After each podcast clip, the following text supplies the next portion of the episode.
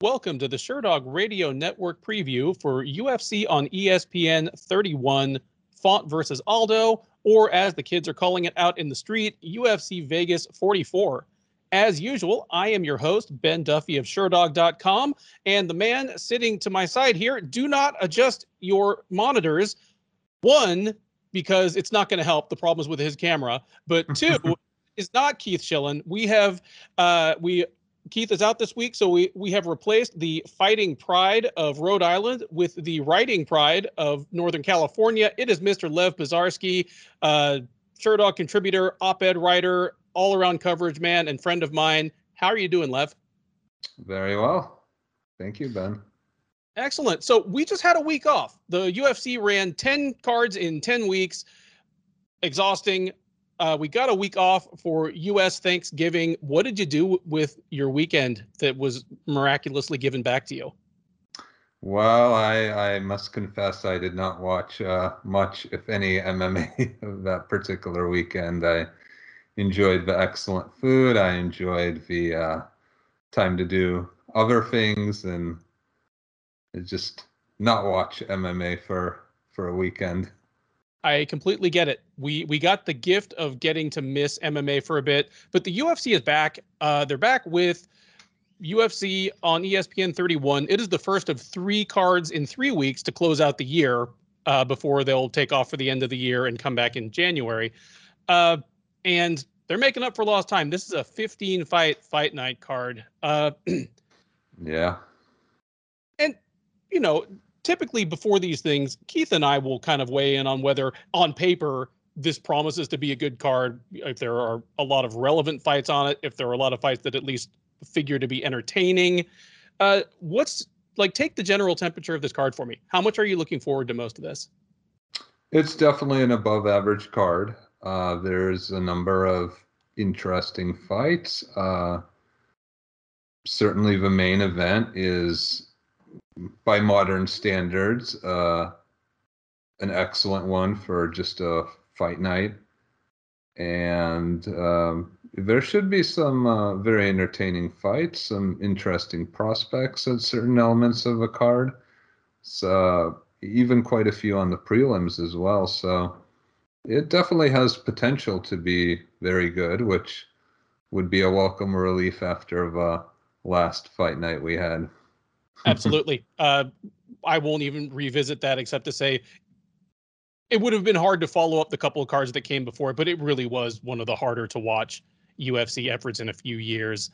Uh, I want to give you one piece of statistical fireworks about this card before any of the fights even happen. This is a 15 fight card, so barring any weirdness, 30 fighters scheduled to step into the cage on Saturday. Of those 30 fighters, 13 are alums of Dana White's Contender Series. Hmm. The nine fight prelims, it's an even half. 18 fighters, nine of them are for Dana White's Contender Series, and of those nine, eight of them are fighting each other. It's almost as if Dana White's Saturday Night Contender Series is a separate promo- promotion running parallel to the UFC within like the same events. Uh, it's I think it's almost a comment on on the contender series that there's almost an acknowledgement that yeah, we're signing 80% of the people who win, but it doesn't mean they're ready for actual UFC competition. We're going to make them fight another contender series alum a couple times right off the bat before uh, you know we let them into the general population.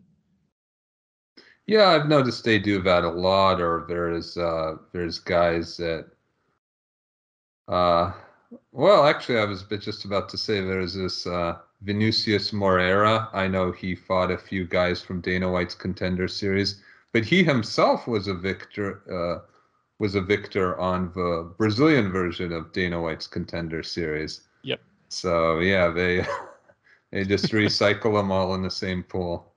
They they they they do indeed recycle. Unless you have any other general thoughts on the card, why don't we just dive straight into these prelims? No, I mean, uh, good good luck to the people, especially Jay, who's doing play by play for all 15 of them. Uh, uh, maybe he'll get lucky and they'll cancel a few at the last second.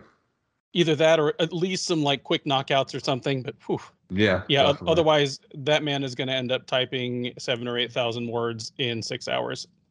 Uh, the first fight up at UFC on ESPN 31 is a bantamweight matchup between Louis Smolka and Vince Morales.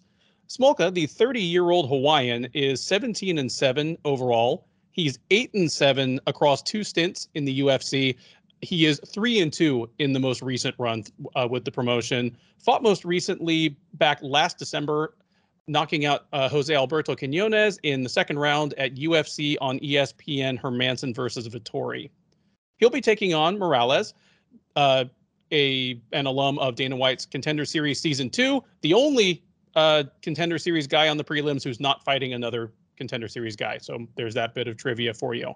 Morales, 31 year old out of Idaho, or from Idaho, now fighting out of Las Vegas. He's 10 and 5 overall. He's 2 and 3 in the UFC.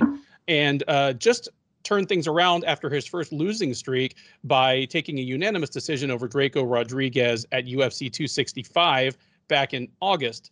Now, if I remember correctly, UFC 265 is actually the last time you and I did one of these previews together. And we've got a couple of guys from that card on this card, so uh, we'll get to revisit how wrong we were about some of them, or at least how wrong I was. Uh, this fight, Smolka versus Morales, is close on the books. Uh, Smolka is out there right now around minus 145 as the slight favorite. Morales plus 125 on the comeback. Uh, Lev, how do you see this one going? Who do you favor to win and how? Yeah, I was actually going to mention that Vince Morales, he actually fought uh, on the card that we did our last preview show on. And I actually found him to be a very interesting fighter because a lot of run of the mill UFC guys, they're just okay in most areas. There's nothing really special or remarkable about them. But Vince Morales is very different because he has some really unusual and elite skills. He has really good uh, footwork and movement, and he has really good defense. In fact, just his like footwork and movement, you would think, oh, this belongs to like a top five fighter, right? It, it's really an elite skill that he has. And unfortunately, it's counterbalanced by the fact that he has really weak strikes. Not just his punches, but also his kicks. They just do. Uh, part of it is like a technique, a little bit, part of it is just he doesn't have uh, much power in any of them, and so he he's actually like again I, I I'm really impressed by a lot of his like footwork and movement, but it's hard to consistently win rounds in MMA if you can't do significant damage with your strikes and you're not a wrestler who can take guys down you can win rounds that way in boxing, but in MMA it's a lot more difficult.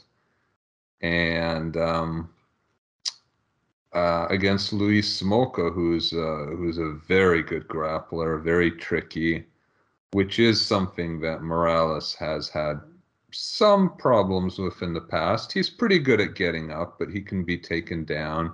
He has been submitted. Uh, it's just hard because I can I can imagine uh, Morales winning like four minutes of a round, but then maybe he gets taken down. Maybe he he eats a punch because Smolka's been looking better and better with his striking, and then he loses that round. So I think um, if Smolka is focused, if he has his head screwed on correctly, he should win the fight. Um, anything more specific, or would you envision a decision? Uh, uh, um, a submission, decision, decision or submission. Definitely one of those two. Outstanding. Uh, I like your breakdown there a lot. Uh, both Morales' strengths and his uh, his relative limitations. I find another limitation also that he's a little too deliberate in pace, which allows. Well, you, you pointed out the possibility of him winning four minutes of a round and then losing it in the last minute it that's possible because one, he doesn't have the power to make strikes look like they're doing a lot of damage, and two, if he wins those first four minutes, it's not necessarily a blowout. So if he loses the last minute decisively, like his rounds are always yeah. closer than they need to be. And uh, that's worrisome against Smolka because Smolka is opportunistic, uh, as you pointed out. Uh, I have Smolka in this one as well, and I actually think Smolka will probably uh, find a finish at some points. I, I, don't believe in Vince Morales' ground game. I like Smolka at bantamweight. His only real problem since coming back to the UFC at bantamweight is he's not a super physically strong guy, but I don't think that's going to be as much of a problem against Morales as it has been against some of the other people Smolka has faced. So I'm going to take Smolka as well and give me a third round submission. Next up on the UFC Vegas 44 prelims is a welterweight matchup between Alex Morono and Mickey Gall. Morono, the 31 year old Houstonian, is 20 and 7 with one no contest overall. He's 9 and 4 with one no contest in the UFC. He's currently on a two fight winning streak. Those two wins coming over Donald Cerrone, whom he beat in May via TKO for certainly the biggest name win of his career. Then came back with a short notice win over David Zawada uh, back in September at UFC Fight Night Brunson versus Till. He'll be taking on Gall, the 29 year old New Jersey native is seven and three overall, six and three in the UFC as he was signed out of Dana White's looking for a fight after literally his first professional contest. Uh, he won his last outing. That was a rear naked choke of Jordan Williams at UFC on ESPN. Sandhagen versus Dillashaw back in July. Uh, that was that allowed him to bounce back from a unanimous decision loss to Mike Perry last summer. Odds on this one pretty heavily favor Morono. He's uh, minus 210. Gall out there around minus or plus 170 or plus 175 uh, as the underdog. Uh, one dynamic that is going to come up a couple of times on this card, almost a theme is I can't believe blank is blank years old. I cannot believe Mickey Gall is 29. I can't believe Mickey Gall's been in the UFC for over five years at this point.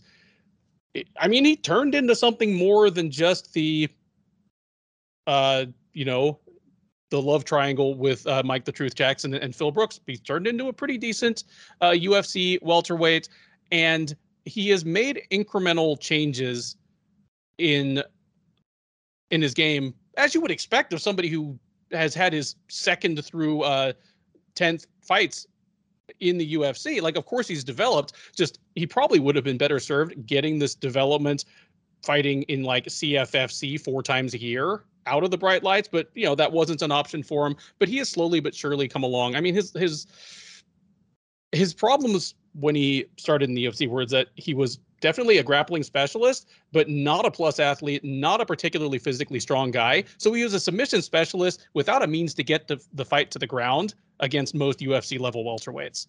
Uh, he shored that up to a certain extent. He really ran over Jordan Williams, which I did not expect him to be able to do. Uh, but then losses to Mike Perry, even if Perry's wrestling has always been an underrated part of his game, and uh, to Diego Sanchez still make me worry about that. I shouldn't worry because Alex Morono, for a guy with a second degree black belt in Brazilian Jiu Jitsu, appears to think the floor is lava. And I mean, you and I both like love Morono's game. Uh, I, you know, I like the guy a lot. I consider him a friend. He's someone I see around here in Houston, and it's always, you know, it's always good to see the guy, uh, a real mind for the sport. But you would never know this guy's grappling credentials because he has flat out told me if, if a fight I'm in ever goes to the ground, I'm not the one who wanted to take it there. Uh, which put put that on the on the wall of, of your uh, Gracie Barra Academy, Alex. That's hmm. um, Morono for a guy who just presents as kind of a wild uh, haymaker throwing slugger. I think he's actually a, a pretty smart fighter. Uh, he does approach yeah. his opponents at at their weaknesses. Just he he throws everything hard and uh, just tries to make things uncomfortable for them. He is not a plus athlete by UFC standards. Like I said, that Gall wasn't. Morono was less so. You know, he's not particularly big for the division. He's not. I mean, he's strong, but in a, a division that has the Kamaru Usmans of the world, and he he looks like he doesn't even belong in the same weight class. He's not particularly fast of hand or foot. Uh, but I think he's going to have enough to deal with Gall. And I think this is going to be the perfect Alex Morono fight because the feet will actually be the safest place for him. And he would much prefer to slug it out. So uh, give me Alex Morono by decision in what should be a fun scrap. But if Gall wants to get it to the ground, I don't think Morono will necessarily let it go there. Um, So yeah, it, it should just be kind of a, a slugfest between two supposed grappling specialists. Morono by decision. What do you got, Lev? Well, first, let me say how bizarre it is to have this fight so early in the card. Uh, you had Alex Morono two fights ago, just brutalizing Cowboy Cerrone with punches, right? Great victory. Then he gets demoted from the co-main to merely the main card and fighting a very good opponent in David Zawada, which I actually thought Zawada would win that fight. Uh, Morono ended up winning yet again. Uh, impressive victory. And his reward for that is now he's on uh, the very early prelim of a fight night. Whereas Mickey Gall, I mean, come on, Mickey Gall, not only did he beat Sage Northcutt, stopped him in a co main event, he also beat CM Punk. Unbelievable, right? And, I mean, you know, even even tested tested the uh, you know, the ground game of my friend Mike Jackson. Indeed. Indeed.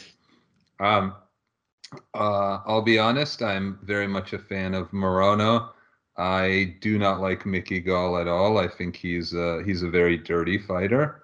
Uh, Diego Sanchez actually posted pictures of bite marks on his chest from their fight. And I noticed too in the Randy Brown fight, he was like grabbing his gloves, poking his eyes, right? Like, uh, uh there's, I'm not a fan of Mickey Gall, but uh, to to be fair, I actually think this is a good matchup for him.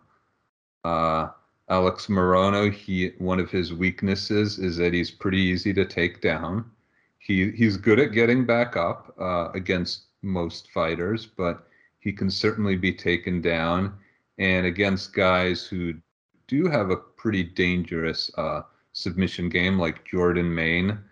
uh, he's not as good at getting back up and he can absolutely be kept there, which is how he lost to Jordan Mein fight. And Gall, he his his wrestling is not very technical. Like you mentioned, how he was completely out wrestled by Mike Perry. He was also out wrestled by Randy Brown, who we don't really even think of as much of a grappler, right? But Randy Brown repeatedly took him down and stayed on top. But he is a very persistent wrestler he can he's definitely managed to turn some fights into just straight wrestling matches or grappling matches. Like he managed to edge out Salim Touahri that way. And I think if he can do that against Morono, he has a good chance. Uh, his his uh, striking certainly looked improved versus Jordan Williams. So I think this is a pretty difficult style matchup for uh, for Morono, unfortunately. And because I don't want to just pick favorites, I'll actually go ahead and uh, pick Mickey Gall by decision. There you have it. Some dissension pretty much right out of the gate. This is the kind of drama that you tune into the Sherdog Radio Network previews for. So stay tuned as we continue to make our way up the undercard. We continue on in the heavyweight division as Jared Vanderaa welcomes Azamat Murzakanov to the UFC. Uh, Vanderaa, the 29-year-old Californian, is 12 and 6 overall. He is one and two since joining the UFC out of uh, last season of Dana White's Contender Series. He lost his debut to Sergey Spivak, came back from that with a unanimous decision win over Justin Tafa, and in his most recent appearance, got uh, pounded out in the second round by Alexander Romanov at UFC Fight Night Dern versus Rodriguez back in October. He will be taking on uh, who won on this season of Dana White's Contender Series just back in August.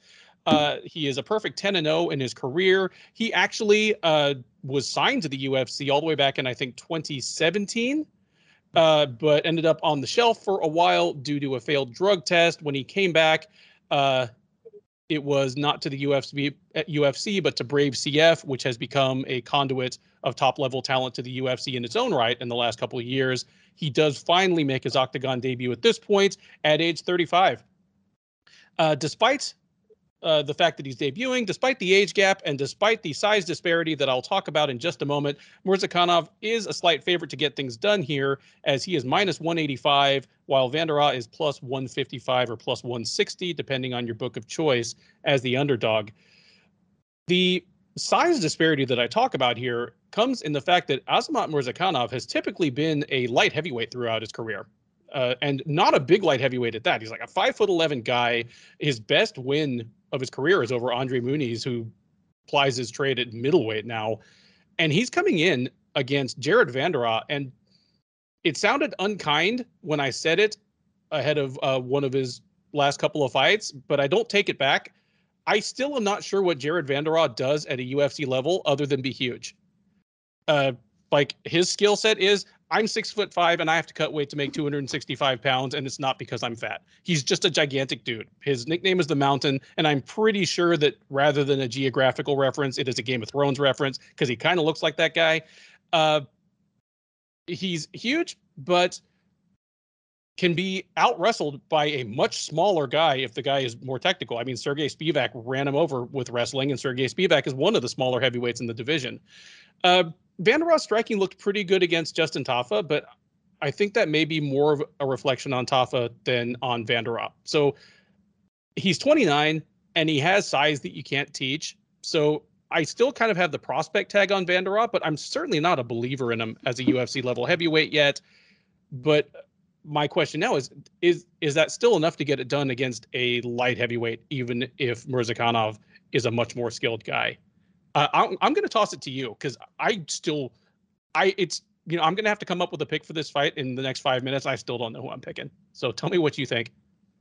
Uh, I'll say that you might not think it because he's not like a big name, but Vanderaa has been one of the most profitable fighters in any division, right? In any organization for me in the last few years, right? Like I've bet on him, I've bet against him uh, uh, usually like pretty significantly, and and it's it's always been correct. Um, I do think he actually improved a lot versus Tafa. Uh, his striking was was a lot better in that fight, and also I, I, I gave him absolutely no chance against Spivak, who I don't think is that small. I think I think Spivak's like now six foot three, two hundred forty pounds. Like he's he's but he is a very good wrestler, and um, yeah, Vanderaa he he had no chance there, and he he had even less chance against Romanov, who's just a monster wrestler. Uh, and I understand that probably uh, some people are looking at that Justin Tafa fight because Justin Tafa is this very small uh, southpaw striker with a very short reach, and Murzakanov he is one of the shortest uh, southpaw strikers with one of the shortest reaches you'll ever see at heavyweight. I, I saw him listed at five foot ten and 71 inches of reach. Right, uh, might be considered a little small at middleweight nowadays.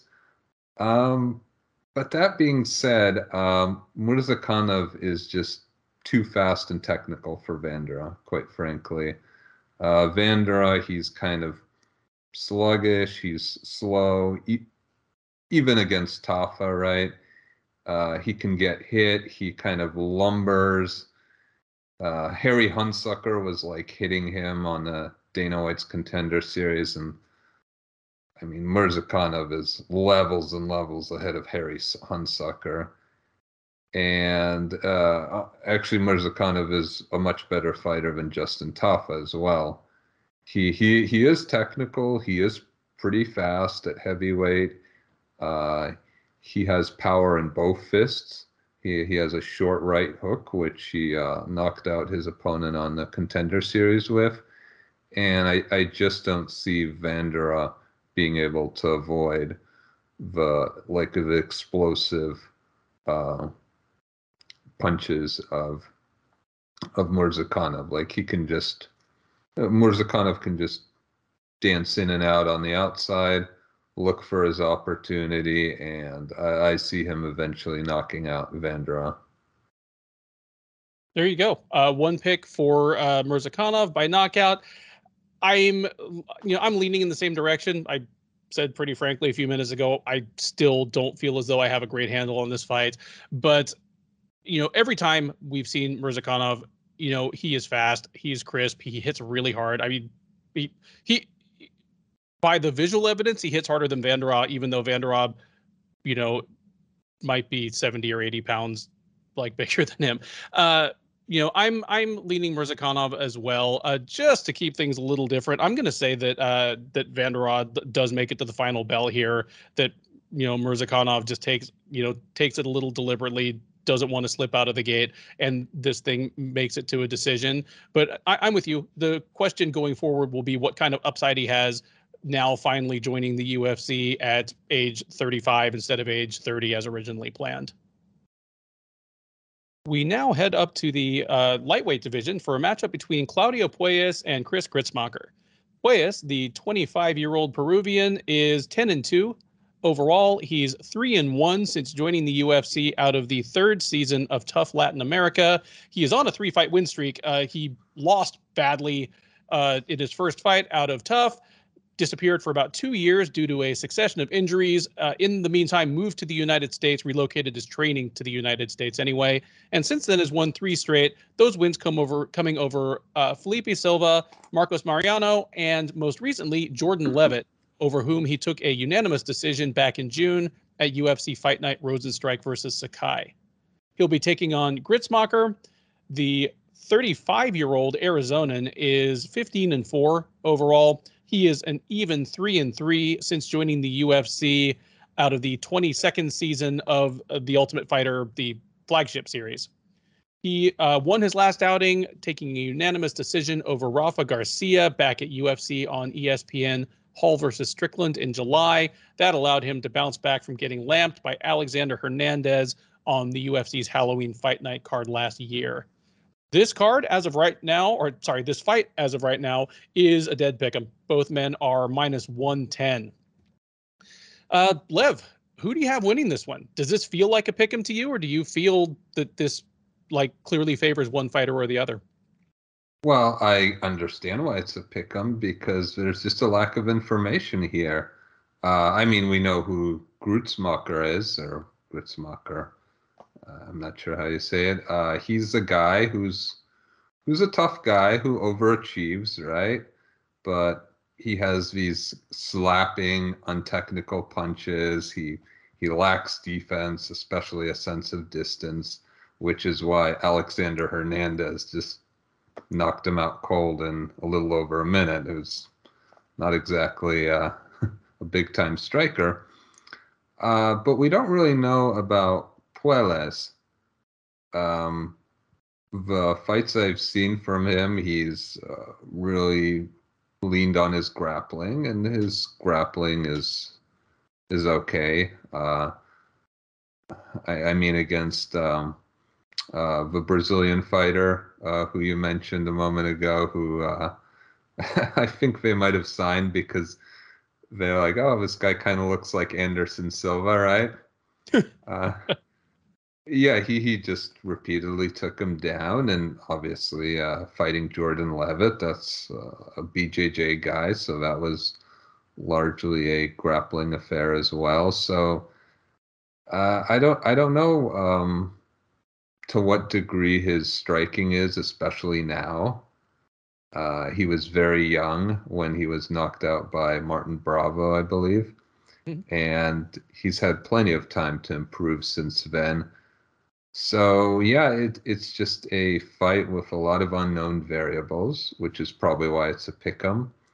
But you know what? I'm gonna I'm going to go with youth and potential here, without any sort of definite leads. I'll go with a 25 year old who might have improved an awful lot, uh, even since his win over Jordan Levitt, over Gruetzemacher, who, I mean, again, tough guy, but we know who he is. He's he's not going to most likely not going to massively improve at the age of 35, right? He has clear holes in his game. So I'm going with Puelles here. Awesome. Do you envision a finish? Do you see this going to decision? I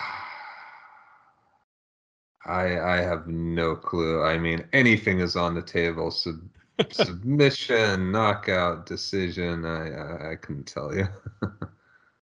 As you folks can tell, uh, Lev has the understandable caution of a man who normally has money riding on his fight picks, which is why he's reluctant to let me draw him out, and that is absolutely okay. Uh, the most surprising thing to me about Chris Gruetzemacher is that he's from Arizona.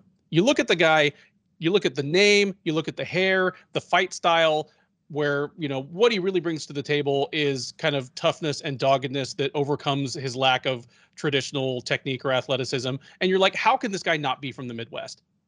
Like he's got to be from mm-hmm. Iowa or Wisconsin or Illinois. In fact, speaking of Illinois and people we'll be talking about later up the card, he kind of reminds me of like a poor man's Clay Guida without the wrestling. Unfortunately, Clay Guida without the wrestling isn't that good. Um, I, I have Puelles here as well. I think his uh, I think his striking. I'm always just I'm almost just going to assume it has improved by moving to the U.S. by training at Sanford MMA, and by aging from 22 to 25 like most people don't really grow into their full strength until they're their mid uh, 20s those things uh, are all promising in the case of Puelles and even if Gruetzemacher's just toughness doggedness uh, decent cardio allows him to survive this fight I don't think it, it's going to necessarily allow him to win rounds. So I've got Puelles by decision the UFC on ESPN 31 prelims soldier on in the light heavyweight division with a matchup between Alonzo Menifield and William Knight. This is a matchup that just proves how badly the UFC must hate Fabio Cherant because his first two fights were against these guys and it was just sad, sad sledding for the poor guy. Uh, Menifield, the 34 year old Texan, is 11 and 2 overall. He is 4 and 2 since joining the UFC out of the second season of Dana White's Contender Series He's on a two fight win streak. He choked out Fabio Cherant with what uh, was kind of like an arm triangle choke. It was it was a shoulder pressure to the carotid choke. Let's just call it that. Uh, back in March, came back from that and took a unanimous decision over Ed Herman at UFC 265. Uh, pretty dominant decision where he had Herman in in some trouble. Uh, that snapped the first losing streak of his career, where he had dropped back to back fights to Devin Clark and Ovince St. Preux. He'll be taking on Knight. The 33 year old Connecticut native is 10 and 2 overall. He's 2 and 1 since joining the UFC out of uh, the 2020 season of Dana White's Contender Series. He uh, won his debut over Aleksa Camur, lost to Da Un Jung back in April, and then in his most recent performance back in August, he knocked out Cherant late in the first round. Odds on this one are close, but Menifield is the slight favorite. He's uh, minus 142, where Knight is plus 122 uh, on the comeback. Uh, you know, at first glance, this looks like a matchup between two fairly similar guys. They're both like really muscular African American dudes who throw really hard punches and kicks and get a lot of knockouts.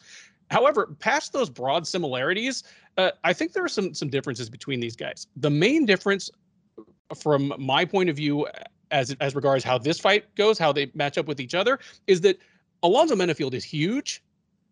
William Knight is muscular. Like Alonzo Menifield is a guy who clearly like has a cut to make uh 205. He's an incredibly jacked guy, and he's about six foot two. I mean, he looks like an NFL safety. Uh, William Knight's about five foot ten, and I've said before, like you've if you've watched this show before for any of his fights, you've heard my standard line. He looks like somebody tried to make a human being out of a stack of bowling balls, but it's not a tall stack of bowling balls. And what that means for Knight is he actually has a pretty decent gas tank. Uh, like Knight is fine. If if this if a fight's still going in the third round, he's still throwing with power. It, his arms aren't at his waist. Well, not any more than they were in the first round. And against Menifield, I think that spells good things for him.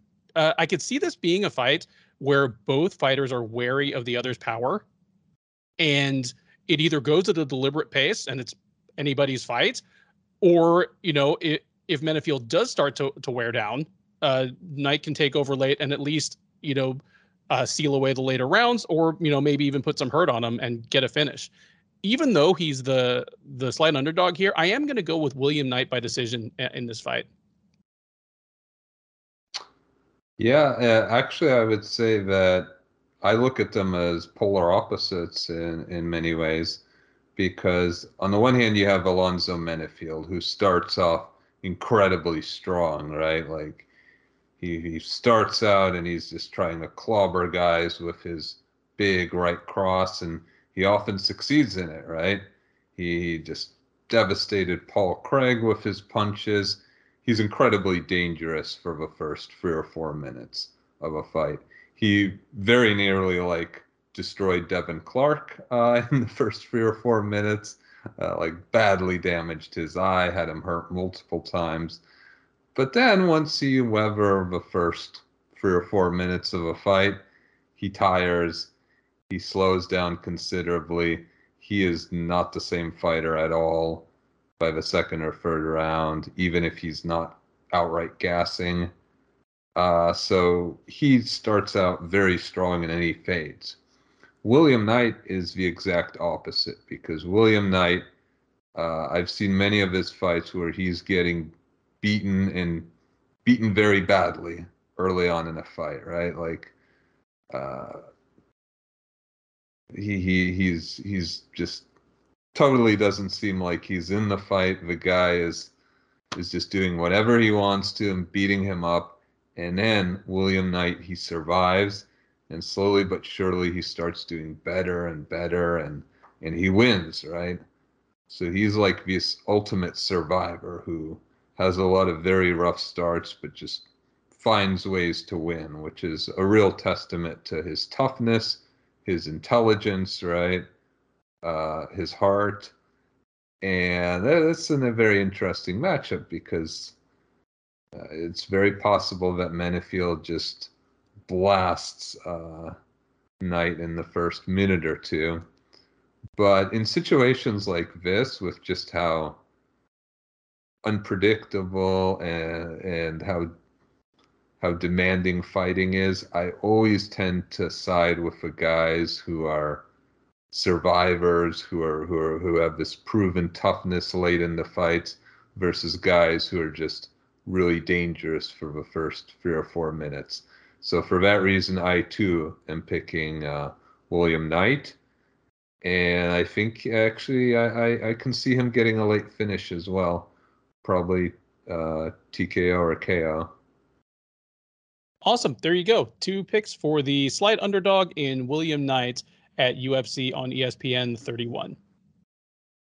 Next up, uh, we take it to the strawweight division for Cheyanne Vlismas and Mallory Martin. Uh, Cheyanne, that we'll talk about in a moment, 26 year old from Florida, is six and two in her professional mixed martial arts career. She is one and one since joining the UFC out of the 2020 edition of Dana White's Contender Series. She lost her debut to Montserrat Conejo back in March at UFC on ESPN Brunson versus Holland. Came back with a 60 second blitzing knockout of Gloria De Paula at UFC on ESPN Hall versus Strickland back in July. She will be taking on Martin, the 27 year old Coloradan, is seven and four overall. She's one and two since joining the UFC out of the 2019 edition of Dana White's Contender Series. Uh, she lost her debut to Virna Jandiroba, beat Hannah Cifers, and then in her only appearance this year thus far, uh, lost to Polyana Viana by first round submission at UFC 258. Uh, Martin is a slight underdog here. She's plus 160 uh, Cheyanne Vlismas minus 185.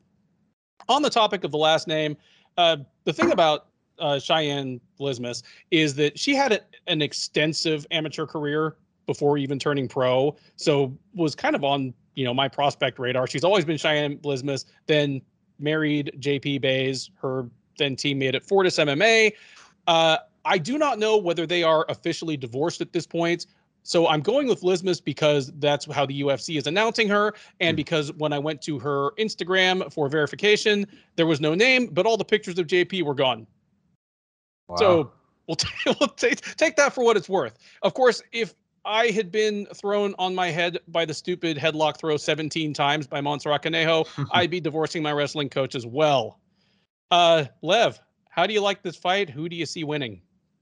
Uh, first, let me just share my extreme shock and disappointment that Cheyanne Buys, who is in the co-main event of her last fight against Gloria De Paula and won that by a gorgeous soccer kick knockout, has now been demoted all the way down to the prelims. Life just isn't fair sometimes.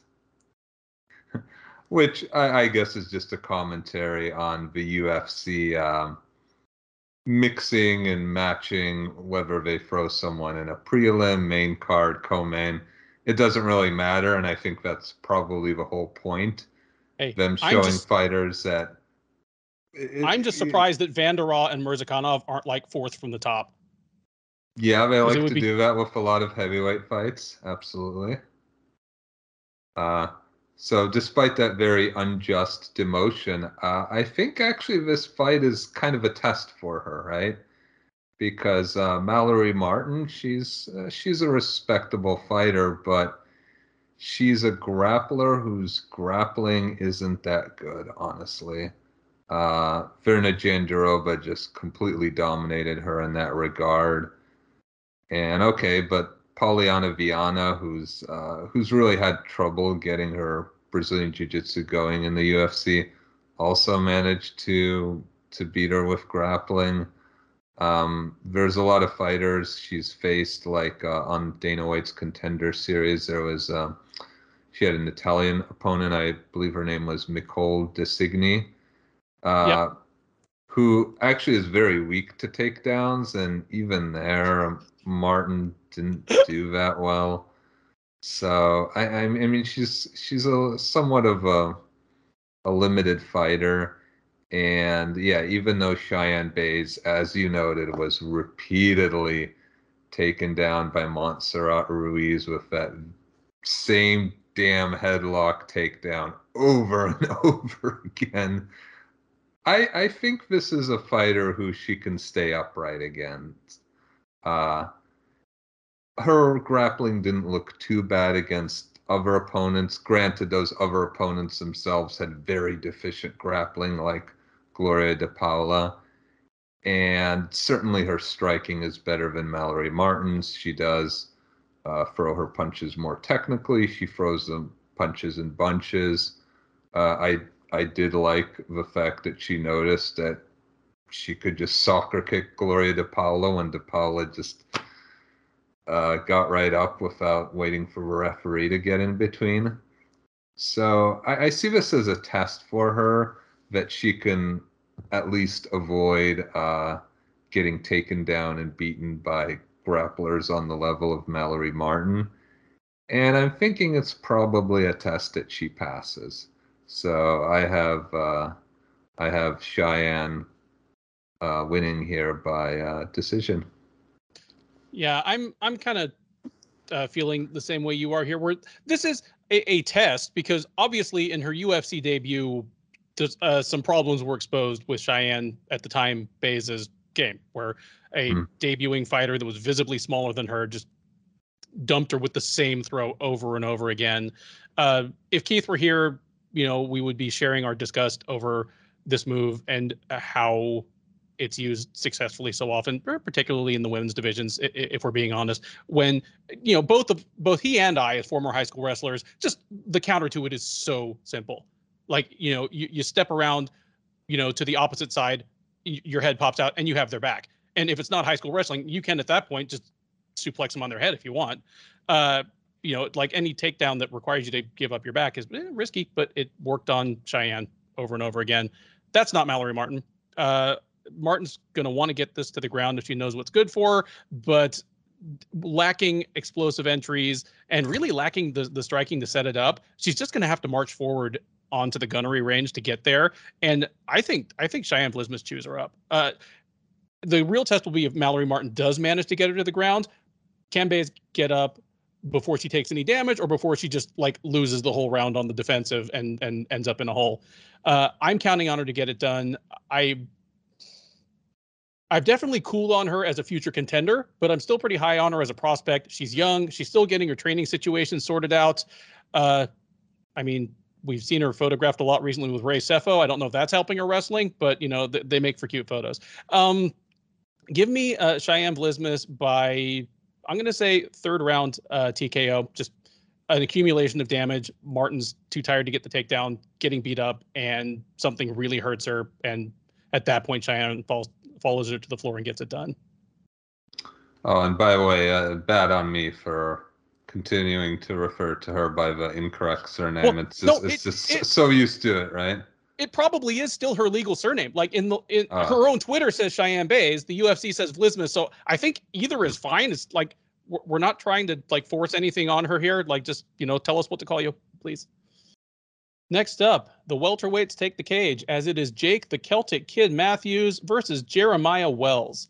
Uh, Matthews, another one of the fighters that, if you heard me say this off the top, another one of the fighters that makes me go, I can't believe blank is blank years old. 27 year old Australian is 17 and 5 overall.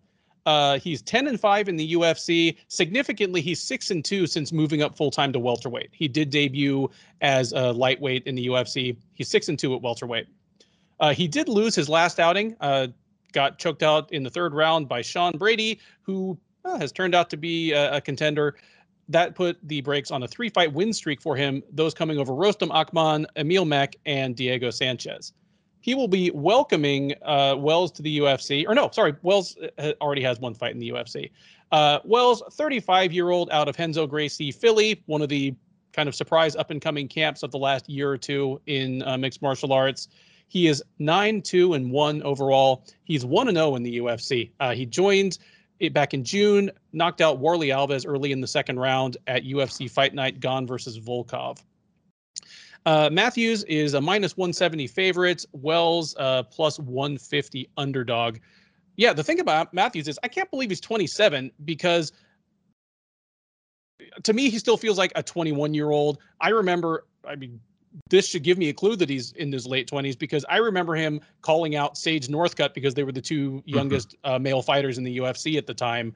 Obviously, you know, Northcutt's now 26. Uh, Matthews is 27. Seems to have found a home at welterweights. Uh, I mean, he's his only two losses have been to uh, Brady and then to Anthony Rocco Martin, who at the time was on a bit of a hot streak. Uh, and his win over Jingliang Li has certainly aged well over time. Uh, how do you see this one playing out? Uh, who who do you think wins? Well, Matthews, he's uh, a lot of people considered him a prospect.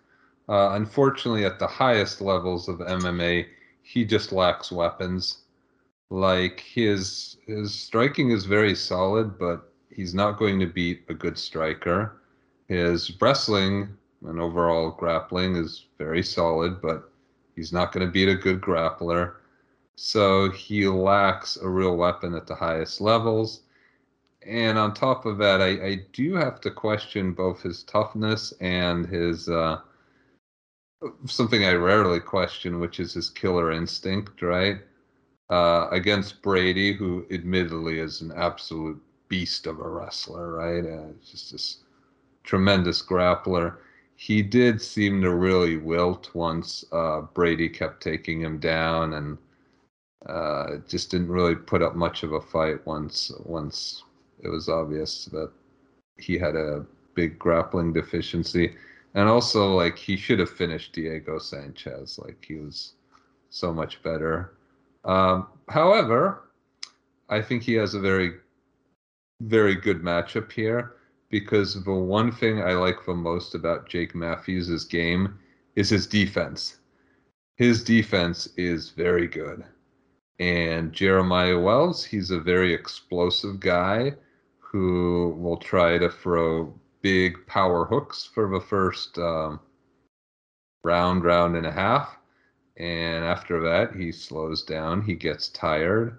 So I think that, as well as the fact that Matthews is, is a very solid wrestler who will take advantage of certain opportunities that Wells will give him when he's throwing his big power hooks to uh, time takedowns. I think he should win this, uh, and he should win this pretty comfortably.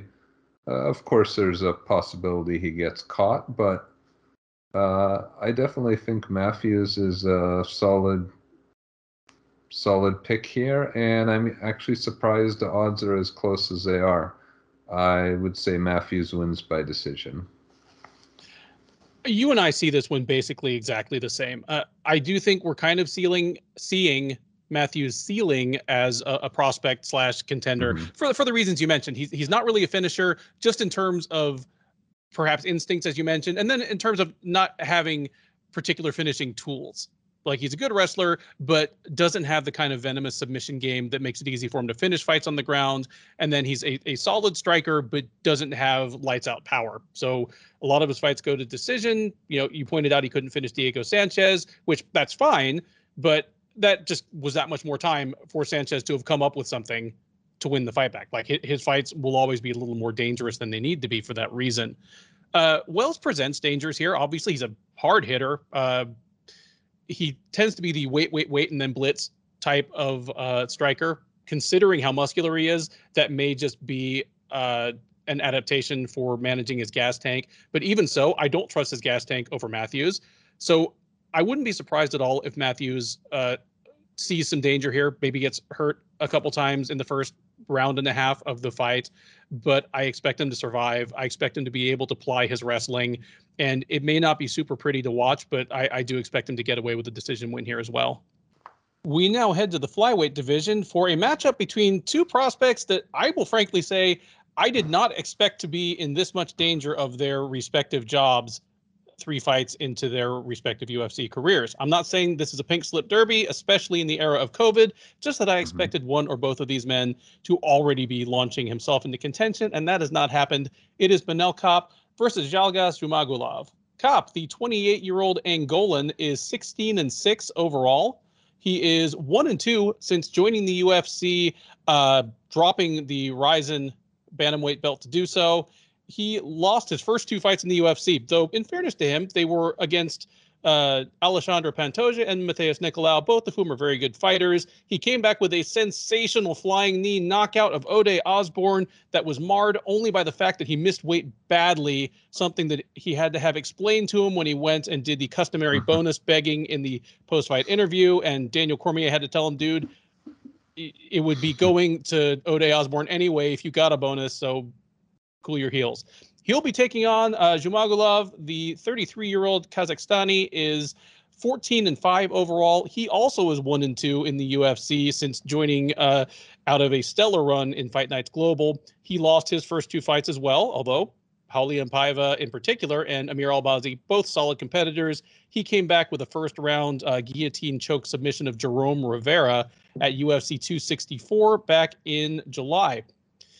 Odds on this one not as close as the parity in their records would make it seem, as Kape is out there at a whopping minus 250, uh, Zhumagulov plus 210. Uh, Lev Pisarsky, two things that I bring you on this show for are gambling insight and correct pronunciation of Slavic names. So hit me with both. What am I doing any harm to Zhalgas Zhumagulov's name, and how do you see this fight going?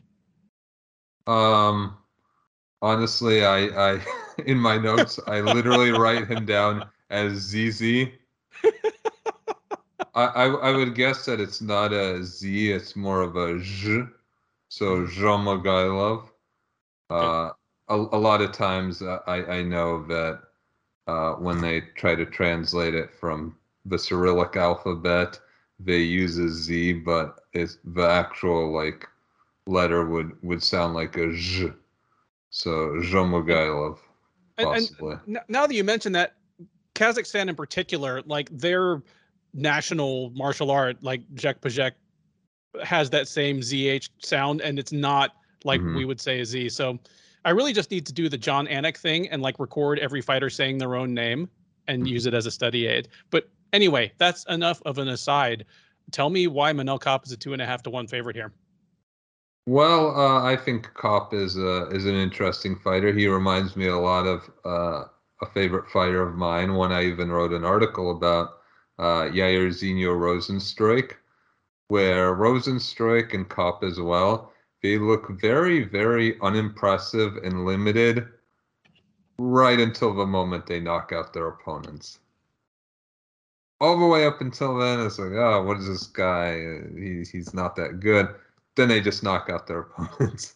So uh, the same way. Like uh, if he's not like knocking out his opponent, if he's just waiting for an opportunity, he just looks very limited.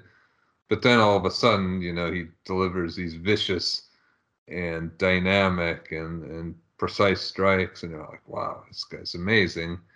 And actually, a, a, lot of people, I think, thought that he won the uh, fight against Matheus Nicolau, which is uh, so, so like people think he's underperformed relative to his expectations from Rizin, but he still hasn't done that badly. Um, I think he'll have the, the opportunities that he needs against uh. Uh, when Zizi fought uh, a guy who in my notes I write AA, he did very well in round one. He won round one, and then he kind of looked overwhelmed in the striking for the next two rounds.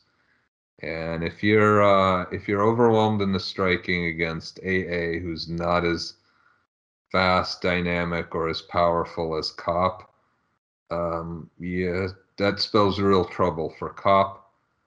Uh, that spells real trouble for him against Kape. So I actually think the odds uh, they they make perfect sense to me in that uh, in that context, uh, and I really hope that if Kape wins, he uh, he goes on another expletive laden rant in the post fight interview, which just causes all sorts of people at ESPN to have heart attacks. all right, so uh, you're picking uh, Kape. Do you think he gets the finish?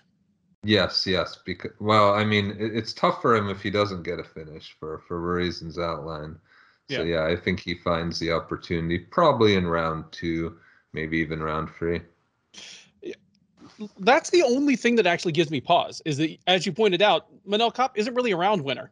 You know, he he doesn't look great, and he's not doing things that impress judges until he wins, and that was kind of demonstrated in the fight with Matheus Nicolau because uh, I saw that you scored it for Sherdog. You scored uh, rounds two and three for Kape. So did I, just uh, scoring on my own, and I think probably a majority of media watching did. But in at any rate, like I've said about a couple other fighters on this card, his fights, if he doesn't get the knockout, just end up closer than they need to be, even if he's fighting a less skilled fighter, just because of his style.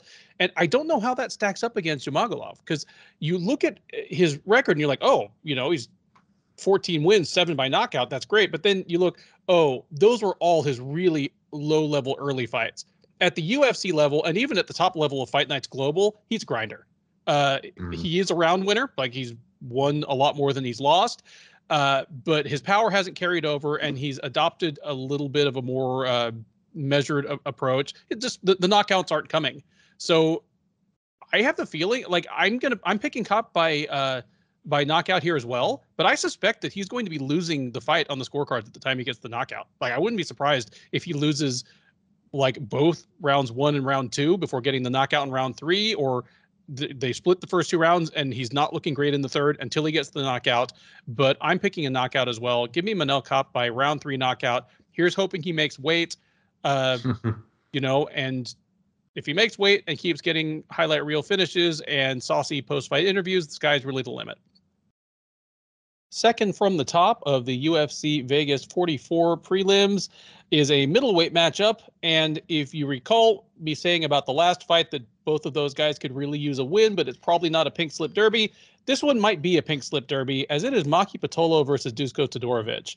Pitolo, the 31 year old Hawaiian, is 13 and 8 overall. He is 2 and 4 since joining the UFC out of the third season of Dana White's Contender Series, and he has lost three in a row, those coming against Darren Stewart, Impa Kasanganay, and Julian Marquez, who uh, had a fantastic come from behind victory in a fight that Pitolo was actually winning to get an anaconda choke submission in the third round. That was back at uh, UFC 258 in February, and that is uh, about as happy as I've ever seen James Krause. He is taking on Todorovic. The 27-year-old Serbian is 10 and 2 overall. He's 1 and 2 since joining the UFC out of that same uh, third season of Dana White's Contender Series that produced Pitolo.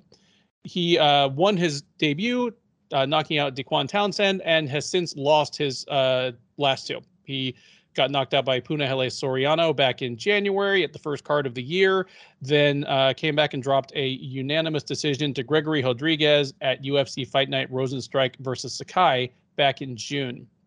Uh, Todorovic is the slight favorite here. He's minus 155, where Pitolo is plus 135. Uh, Lev, who do you have winning this one and how? Uh, well, let me just say that Maki Pitolo, he's one of the biggest underachievers in all of MMA.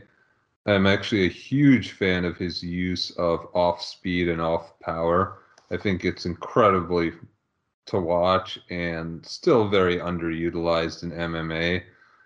Unfortunately, he's has so many issues with his cardio and quite frankly his fight IQ. Like he just fights down to the level of opposition. He loses many fights that he should win. Uh, you know, you mentioned Julian Marquez. There's also the Callan Potter fight. I mean, oh. he he he had no business losing that. Like he had such a huge advantage in in every regard. Um, meanwhile, Dusko Todorovic, I know he's lost two fights in a row, uh, and maybe he should change his uh, training camp from Serbia to maybe the United States or some other country with more of an MMA scene. I still think he's a very, very good prospect. I like a lot of things about Dusko Todorovic. Uh, one thing I like about him is that he's a very smart fighter. He takes advantage of any weakness he can find. Uh, I think he's had a pretty tough set of opponents, right? Uh, I, I, think very highly of Punalehi Soriano as well. That was a very tough matchup for him to have. And then bouncing back from that against like a skilled striker like Gregory Rodrigues, you know, it's tough. But I think um, I think Soriano is a perfect bounce back fight. Uh, I'm I'm very surprised the odds are so close because uh, Todorovic has great cardio. Uh, Pitolo does not. Uh, also, Todorovic is very deadly in the clinch, uh, which we've seen uh, Pitolo have problems with. If Todorovic gets a takedown, is on top, then it's uh, then it's almost practically over for Pitolo, given their relative strengths and weaknesses and you have a guy who's who's very who's very smart with how he fights in Todorovic versus Pitolo, who has a very low fight IQ. So yeah, I, I see Todorovic winning, and and I see him getting a finish, uh, either submission or ground and pound as well. Yeah, I I'm with you here. I think both these guys have had their problems, but Todorovic's problems look fixable and they look to be a little more owing to the level of competition he's taken on. Uh, Puna Soriano and Gregory Rodrigues are both really tough fighters. Like, obviously, Rodrigues has looked really great all of a sudden.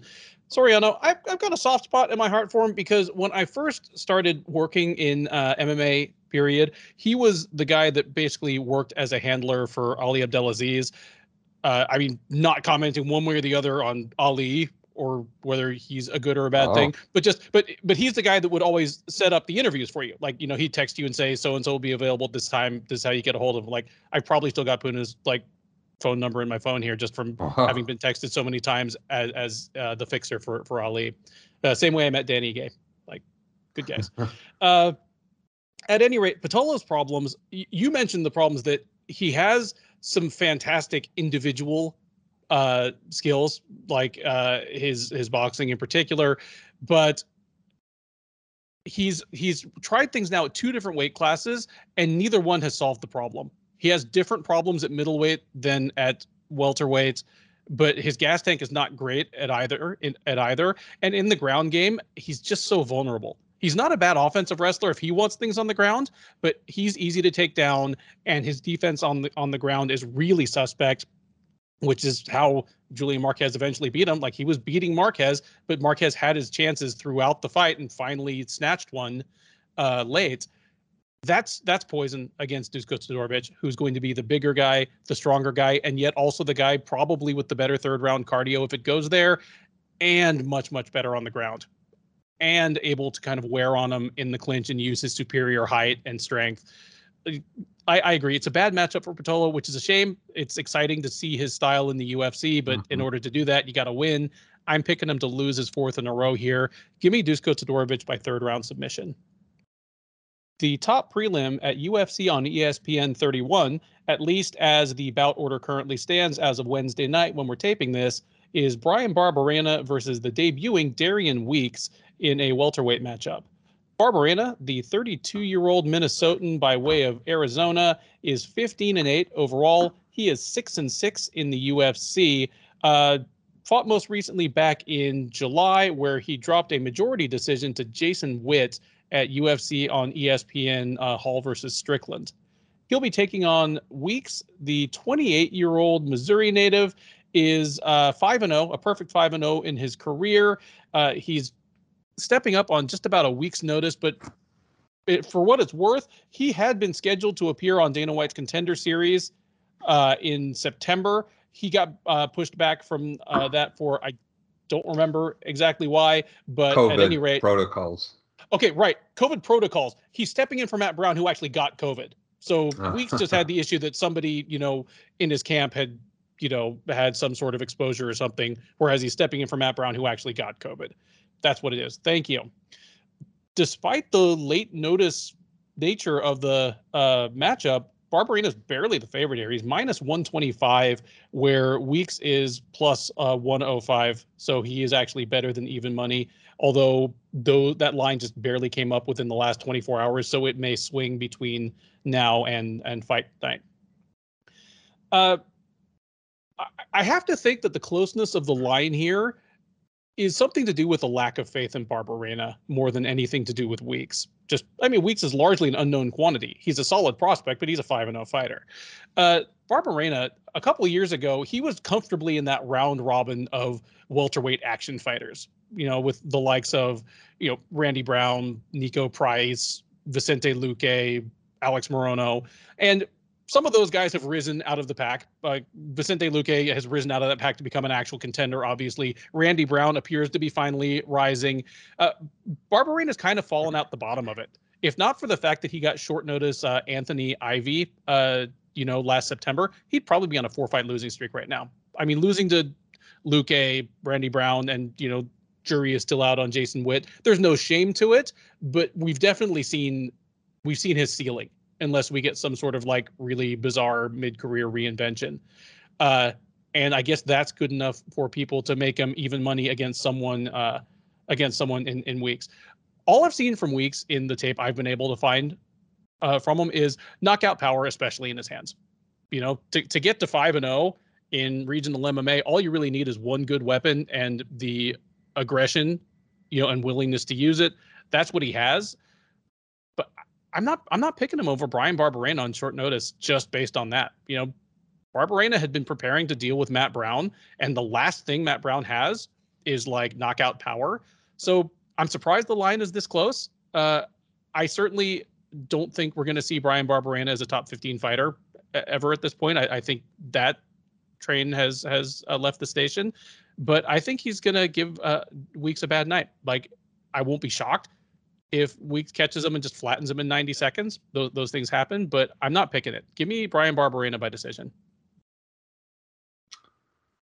There's no nice way to say this. Uh, Bryan Barberena, he's 32 years old.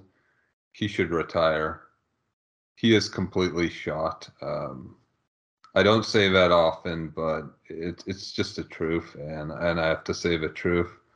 Uh, his striking and his chin were completely shot against Randy Brown, and then even against Anthony Ivy, he just looked like a shell of a guy who had that amazing fight against Vicente Luque. But okay, against Anthony Ivy, he beat him with wrestling. He just took him down again and again. So I'm like, okay, he can still wrestle. Well, then against Jason Witt, whose whose wrestling I I valued very very poorly. Like Jason Witt had himself been completely dominated in wrestling. I forget who it was. Was it uh, Matthew Semelsberger or or someone? Yep. But yeah. Uh, so I thought, okay, Bryan Barberena is going to win uh, against Jason Witt by out wrestling him, right? Easy path to victory. Jason Witt was the guy who repeatedly just took Bryan Barberena down at will and just dominated with him with wrestling. So uh, you know his his wrestling is completely shot as well. So he he doesn't have anything now. His his his chin is gone. His striking's gone. his wrestling's gone. I mean, the guy needs to retire, quite frankly.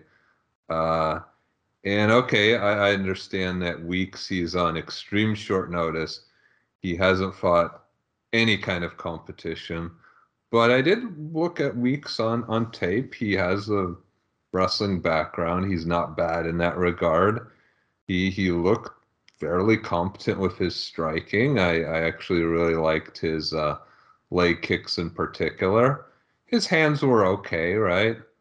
Um, so against a guy who who again I think should have retired before this fight, I'm actually going to pick Weeks, even with all the danger of him being short notice, not having fought anyone. I'm still going to pick Weeks. And let's say that Barberena, who's just endlessly tough, he's he's going to survive to a decision most likely, but I see Weeks winning the decision. There you go. A little more dissension uh, between the ad hoc panel of Lev and myself. And if you're wondering whom to go with when we disagree, understand that Lev does much, much better in the Pick'em League than I do. So the six fight main card of UFC on ESPN 31 starts with a uh, middleweight prospect matchup between Brendan Allen and Chris Curtis.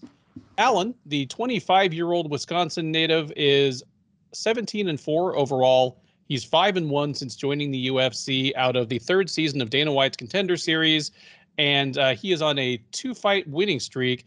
Uh, those wins coming over Karl Roberson, whom he tapped out with an ankle lock at UFC 261 in April, and uh, the recently mentioned uh, Puna Soriano, over whom he took a unanimous decision back in July at UFC on ESPN Sandhagen versus Dillashaw.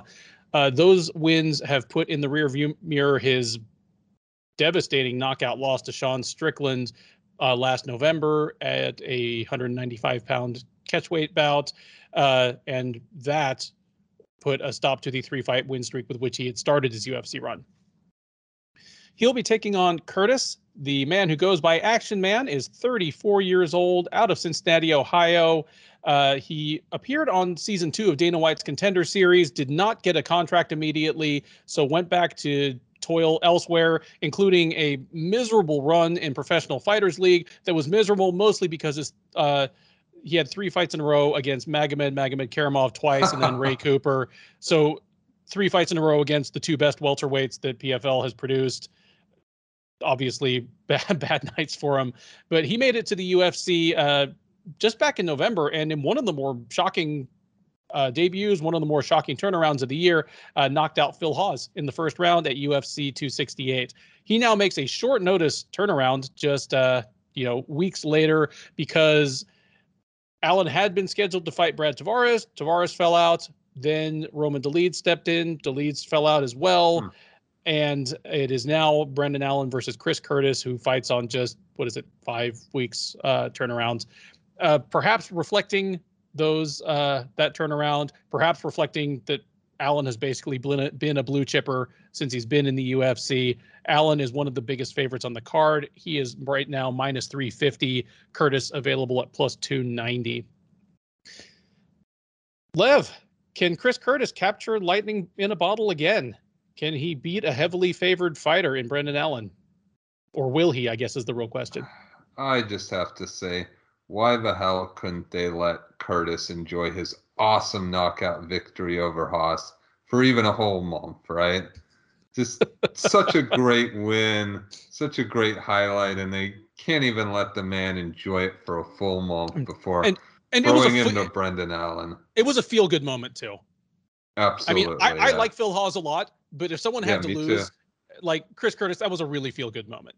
Yeah. Anyway, sorry. Please continue. Brendan Allen, uh, one of my favorite fights of all of 2021 was his victory over Punahele Soriano. That was an amazing fight. I thought Soriano looked really good. It's just that Brendan Allen just looked amazing.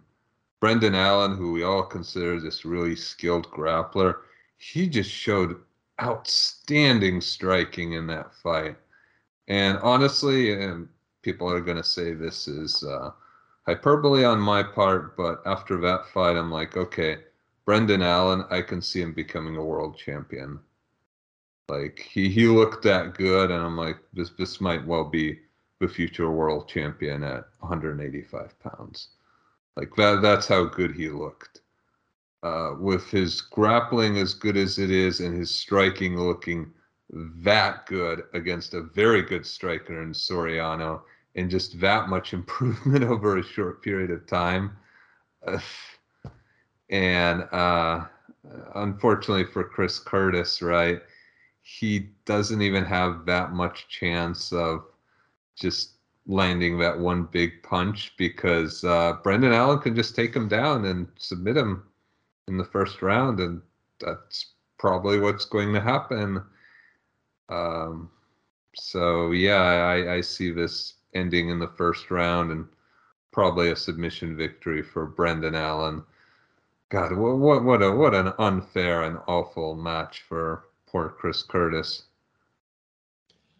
I'm completely with you on this one. This is a quick turnaround matchup, and unlike the Hawes fight, this is a dreadful style matchup for uh, for Chris Curtis. I would I would heavily favor Allen over Curtis, even on full camps, fully prepared for each other. But the the quick turnarounds, just uh, bad news. I think Allen would the, the version of Allen that beat Soriano, I think would be perfectly capable of taking care of himself on the feet against Curtis, who's a oh, yeah. low a low volume, you know, but hard striker. Uh, but as you say, he has the option of bringing it to the ground. Uh, he's you know very good uh, grappler, decent wrestler. You know, w- without a ton of just traditional like you know bowling ball double leg takedown entries. He still has, you know, a, a variety of ways to get things to the canvas and going to be the bigger guy, presumably going to be the, the fresher guy. Uh, I'll say that this uh, makes it to the second round, but I'm also uh, going with Brendan Allen by submission. Next up on the UFC Vegas 44 main card, it is a light heavyweight matchup being brought to you by the Orthopedists Association of Southern Nevada. It is Jimmy Crute versus Jamahal Hill. Uh, Crute, the 25-year-old Australian, is 12 and 2 overall. He's 4 and 2 since joining the UFC out of the second season of Dana White's Contender Series. Uh, he last fought back in April at UFC 261, where he had uh, a rousing first round again against Anthony Smith, only to suffer a strange leg injury late in the round, be unable to basically walk on the foot, and over his own protestations, the fight was stopped by the doctor between rounds. He'll be taking on Hill, the 30-year-old Michigan native, is eight and one with one no contest. Uh, he is two and one with one no contest since joining the UFC out of the third season of the Contender Series. Uh, he has beaten Darko Stosic and Ovince St. Preux. Uh, also beat Klidson Abreu badly, and that was overturned due to cannabis. So your your yes. feelings about that, feel your feelings about that are your own, but just understand that that one no contest was a dominant stoppage yeah. win over a decent fighter that was overturned for something that is not strictly speaking a performance enhancing substance. Soapbox done. Uh, he lost in his last uh, he lost in his uh, last appearance against Paul Craig at UFC 263 because he suffered a grisly arm injury, but because uh, uh, Abe Vigoda, the 90 year old ref, didn't seem to notice that. It's a mm-hmm. TKO by elbows and punches because Craig just punched the shit out of a one armed man on the ground. Uh, it was an it was an ugly look. So two guys who lost via TKO in their last matchup due to like weird limb injuries. And uh, one of them will attempt to turn it around here, hopefully not in the same way. Odds slightly favor Crute to be the one who gets it done, as he is minus 170 to minus 175 right now, where Hill is floating around out there at around plus 150. Uh, Lev, how how do you like this fight, and who do you like? Well, in one sense, I really like the fight. It's a very entertaining fight between two very good fighters. In another sense, I absolutely hate it. It's a nonsensical matchup. Why would you pit two great prospects against one another with such relatively small payoff, right? Why not just build both of these guys back up? They're both really skilled. They're they're both guys who could be very serious contenders. Why just have them knock each other off so that one great prospect ends up with two losses in a row? It doesn't make any sense. Uh, that being said, uh, matchmaking aside, which I've mentioned many times in my columns how bad UFC matchmaking is, um, I really like Jimmy Crute. Uh, I remember seeing him against Paul Craig, uh, which he won by third round stoppage, and just being really unimpressed with him. I wasn't impressed with his wrestling. I thought his striking was was poor. And in every single fight since then, he's just shown massive improvement. Like he just improves so much every single time out. And most recently, I've been really impressed with his grappling. Uh, his his striking is just unrecognizable compared to even a few years ago. He's gotten so much better. And not to say he still doesn't have weaknesses, right? He his defense could be a little bit better, right? Like he can definitely uh, throw more combinations, but he's just shown massive improvement. And if he continues to do so, he'll be a real serious contender. Uh, I don't view the Anthony Smith loss as that negative. Uh, Smith is a very dangerous guy, and he has some of the best leg kicks in all of MMA. It's it's what can happen.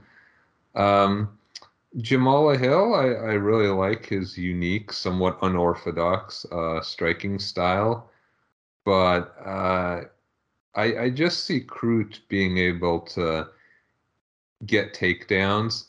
And even if uh, Jamahal Hill is able to somewhat defend, uh, I would definitely be worried about the fact that Jamahal Hill, he uh, kind of sticks his chin out and has his hands down. And he makes it work because he has like good reactions and a, and a nice sense of distance. But if you get him in the later rounds and he's worrying about the takedown as well, I can absolutely see, in conjunction with those factors, Crute nailing him with a right cross, which he has developed into a pretty decent weapon for himself. So I see Crute winning this one. I'm going to say he probably does it by ground and pound stoppage there you go. Uh, I I agree with you that both of their injury uh, based losses in their last fight are not created equal because Crute. I don't know whether he would have beaten Anthony Smith or not, but the injury that caused the end of the fight was not like it. It wasn't a replicable thing. It wasn't an indication that oh, you know, Jim Crute's just going to have a janky leg forever. I, I maybe that will end up being the case. But there's no reason to believe that now. Whereas, even if there hadn't been the freakish arm break and the dropping of the ball by the ref, the the fight between Craig and Hill indicated a hole in Hill's game that needs to be addressed. And the question will be whether that's addressed because Hill, in his ideal fight, pot shots from range at his preferred, you know, at his preferred range, at his preferred tempo. Uh, and Craig was somebody who, despite not being a plus athlete, like being a very slow guy of hand and foot, was able to crowd Hill, make him uncomfortable, get it to the ground. Just he collapsed the pocket on Hill and got it into his comfort zone rather than Hill's. And that's something that Jimmy Crute can do. Uh, Crute is another guy. It's not that he's a bad athlete, but he's not the kind of athlete that you might suspect from looking at him because i mean he's built like a superhero but he's not like a fast twitch freak you know yeah, al- sure. although he's uh but nonetheless he took on a guy in modestas bukauskas who kind of wants that same thing and had no problem getting inside and, and blasting him that to me spells a bad matchup for hill uh hill's going to have a couple of shots each time before Crute, like I think, closes the distance on him and either turns it into an inside boxing match or just goes for a takedown. Uh, so unless he can meet Crute with something really good on the way in, like some sort of knee or elbow, or he hits him with some some things early on that change Crute's game plan just because they hurt so bad, I think this is Crute's fight to win. I, I expect Crute to take Hill down. And even though I'm high on both of these guys as prospects, the nature of the matchup – I think Crute's going to make this look kind of easy. Uh, give me Jim Crute by a first round finish. It could be a TKO on the ground or a sub. I'm just gonna I'm gonna say uh, submission but yeah, uh, by first round finish on the ground. Third from the top at UFC on ESPN 31 is a lightweight matchup between the eternal Clay Guida and the ageless Leonardo Santos. Guida, the uh, Chicago area native who will turn 40 around this time next week, is 36 and 21 over a well traveled mixed martial arts career. He is 16 and 15 in the UFC as he prepares to make his 32nd appearance, just tailing slightly behind the Donald Cerrone, Jim Miller uh, record book rewriting.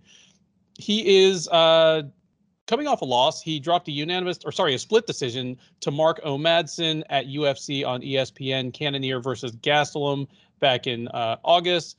That uh, you know derailed him after a unanimous decision win over Michael Johnson back in February. He'll be taking on Santos. The 41 year old Brazilian is 18 4 and 1 overall. He is 7 1 and 1 since joining the UFC as the winner of the second uh, season of The Ultimate Fighter Brazil. He is coming off a loss to Grant Dawson by third round uh, uh, KO, last second of the third round KO. That snapped what for him had been a six fight winning streak. Uh, most recently over Roman Bogatov and Stephen Ray. Uh, odds on this one slightly favor Santos. He's minus 185. Uh, Guida is plus 160. And man, we've got a guy like we've got Clay Guida, who, I mean, he's always been the same. He, I mean, you, you can point to where he's he's he's trailed off a little bit in the later part of his career, but it doesn't feel as drastic as some of the other fighters in his same kind of cohort of age and experience because his ceiling was never as high. 10 years ago, he touched the lightweight top 10 once. Uh, you know, he went on a three fight win streak where he beat uh, Rafael dos Anjos, Takanori Gomi, and Anthony Pettis. And obviously, the Gomi was on his last legs, but the Dos Anjos and Pettis wins in particular aged really well because those guys went on to dominate the division for the next two years. Uh, and then you know he ran into Benson Henderson and Gray Maynard, and that was all she wrote for him for Guida as a potential like actual top level contender. Since then, he's won some and lost some. Never really threatened to be in the top ten, but as kind of the quintessential like reliable action fighter, his job's always been safe. He's still never lost three in a row in the UFC. Uh, because of that, you know, he, he still is sort of the guy he always was. And while obviously he has slowed down a little bit, I think most of the problem is that just the the sport's moved on without him. Like he's still basically the same fighter he was in 2013, and just that that doesn't cut it uh, in the UFC lightweight division anymore. Then against him, we've got someone in Santos who's much more of a much more of a what might have been story. I mean, he was already like 33 years old when he won TUF Brazil too. And I mentioned that uh, he lost to Grant Dawson, who's I think he's a top 10 fighter. I don't know about you, but you probably at least agree he's borderline top 10. Uh, so, but that's not the six fight win streak for him. So, like, why aren't we talking more about Leonardo Santos? It's because those six wins were spread over literally like six or seven years. Uh, he's just been chronically injured. And the odd thing about him is that even as he's like pushed 40 and been injured so much, every time he's come back in physically, he's looked just about as good as ever. Just still incredibly strong, surprisingly fast and fluid. I think there was a little bit of a drop off in the Dawson fight, or it may just be up to Dawson being that good. Uh, but either way, I like Guida in in, in this one. Uh, the the things that always made Guida go, and I always it's funny. I always thought Guida was overrated during his prime, and now I think he's underrated and maybe a little prematurely written off. The things that made him go during his prime were he had this really frenetic, bouncy style where he'd bounce in and out and his hair would go all, all over the place, and he'd throw a lot of punches at the air that for some reason snake charmed uh, judges into thinking he was winning rounds. and then he had surprisingly effective wrestling. Like he didn't have again, he didn't have like the Josh Koscheck or Ryan Bader, like just I can I can shoot through your hips from six feet away because I'm so explosive.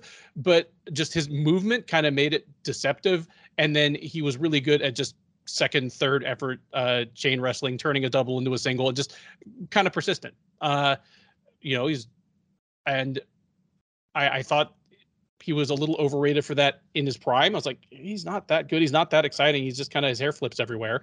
But I think I think he can make that work against Santos.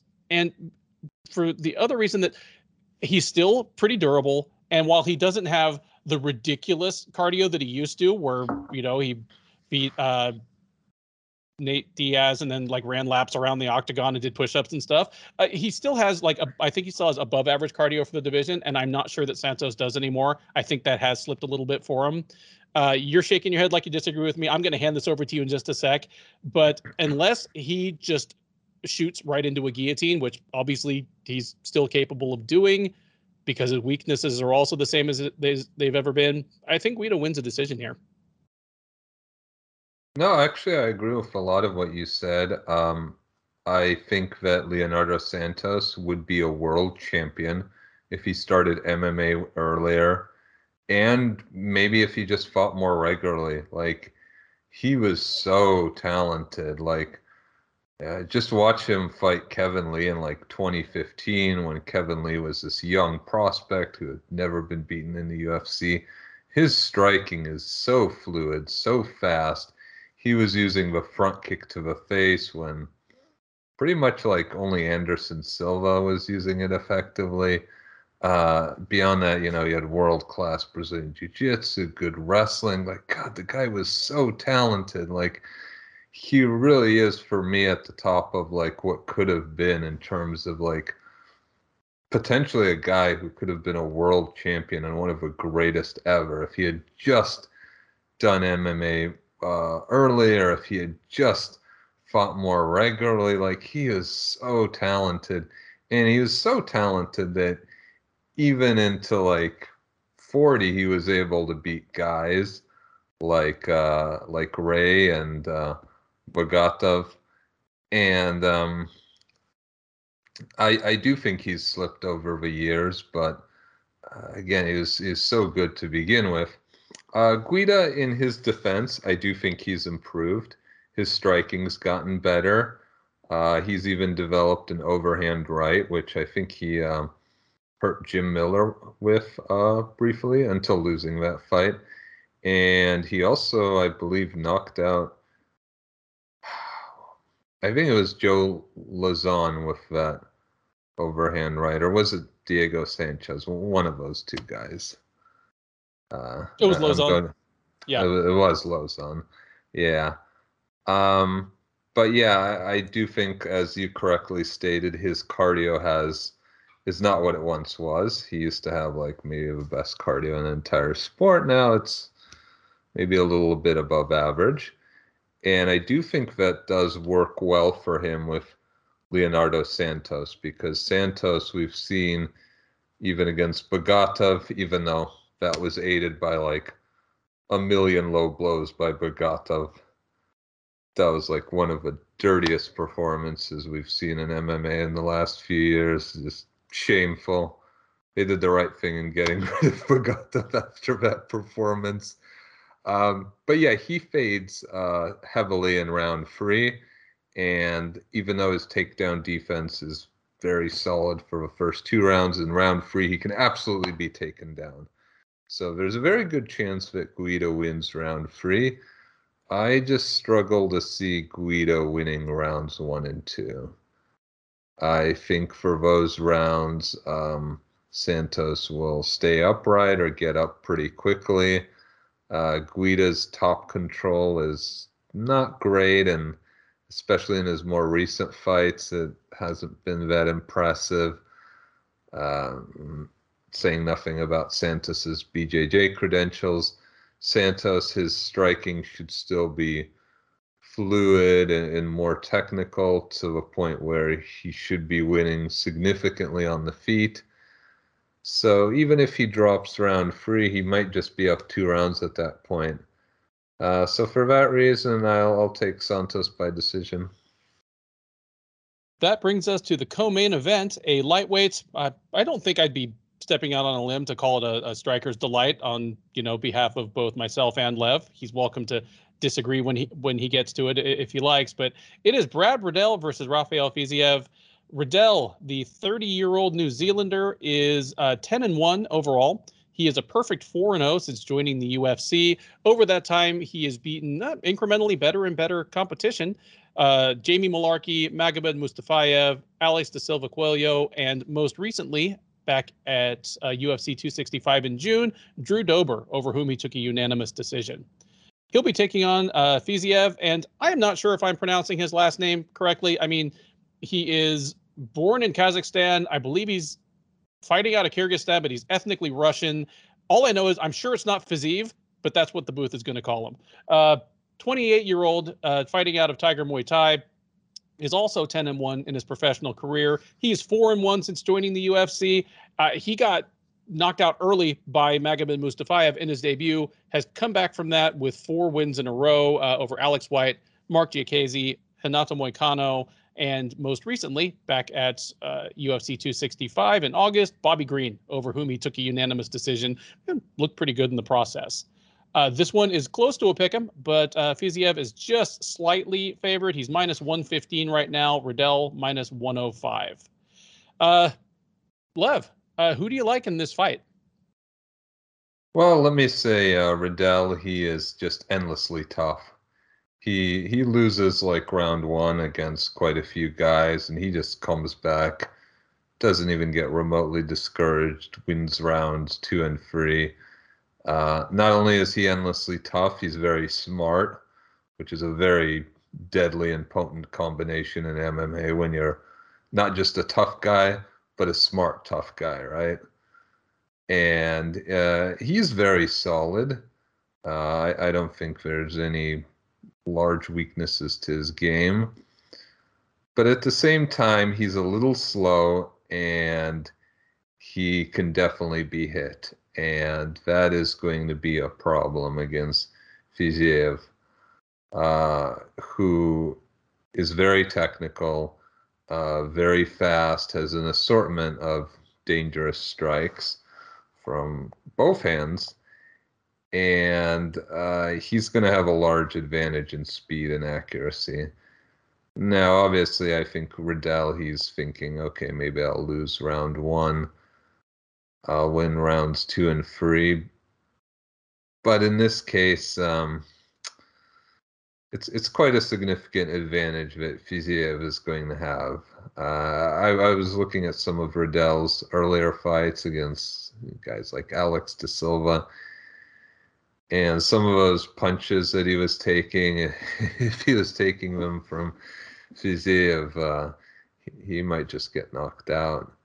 So maybe he wins round three, but uh, again, he even even if he even if he doesn't get knocked out, uh, it's going to be hard to see him winning round two. Uh, he can do it. He he's so tough and so smart, but I'm going to have to take Fiziev's uh, advantages in terms of speed, precision, and technique here, and striking, and say that he wins a decision. I'm I'm with you, and it's it's funny for me to say this, considering that of the two guys, Fiziev is actually the one who has been blitzed and knocked out early, but mm-hmm. I, I, do think that the dynamic here is Riddell's tendency to start a little bit slow and, in particular, be hittable early against uh, Fiziev's demonstrated tendency that he can gas out late. Uh, like that was that was sort of the drama that played out in the Bobby Green fight, where honestly, for as much as Bobby Green has been on my Scream at the TV fighters list for years, Bobby Green fought a really good fight that fight. Like he yeah. he sensed something in Fiziev and he weaponized pace. And he made Fiziev tired in a fight that was conducted mostly on the feet. Uh, that can certainly happen. If this thing gets to the third round and Riddell has not taken an extravagant amount of damage, I expect that he'll be the, the fresher man. But I think you're right. And either one of two things is going to happen. By the third round, either he will have taken an extravagant amount of damage or he's going to be two rounds in the hole and I, I, don't know that he's going to be able to do anything in that third round to change the outcome of the fight. Uh, I do love uh, Fiziev's speed, his power. You mentioned his technique. I mean, all you need to say about the guy is that he first hit my radar as not not as a fighter, but as a Muay Thai instructor at Tiger Top Team, uh, or at Tiger Muay Thai. That I mean, that's all you really need to know about the guy. Is that like he's one of the guys teaching Muay Thai at the place where American fighters go, you know, to learn Muay Thai. Uh, give me Fiziev in uh, by decision in what I suspect will probably be the fight of the night, um, or or it'll deserve fight of the night even if it doesn't get it, because you know that dynamic as well. With that, we come to the main event of UFC Vegas 44, a high level contenders, if not title eliminator, bantamweight matchup between Rob Font and Jose Aldo.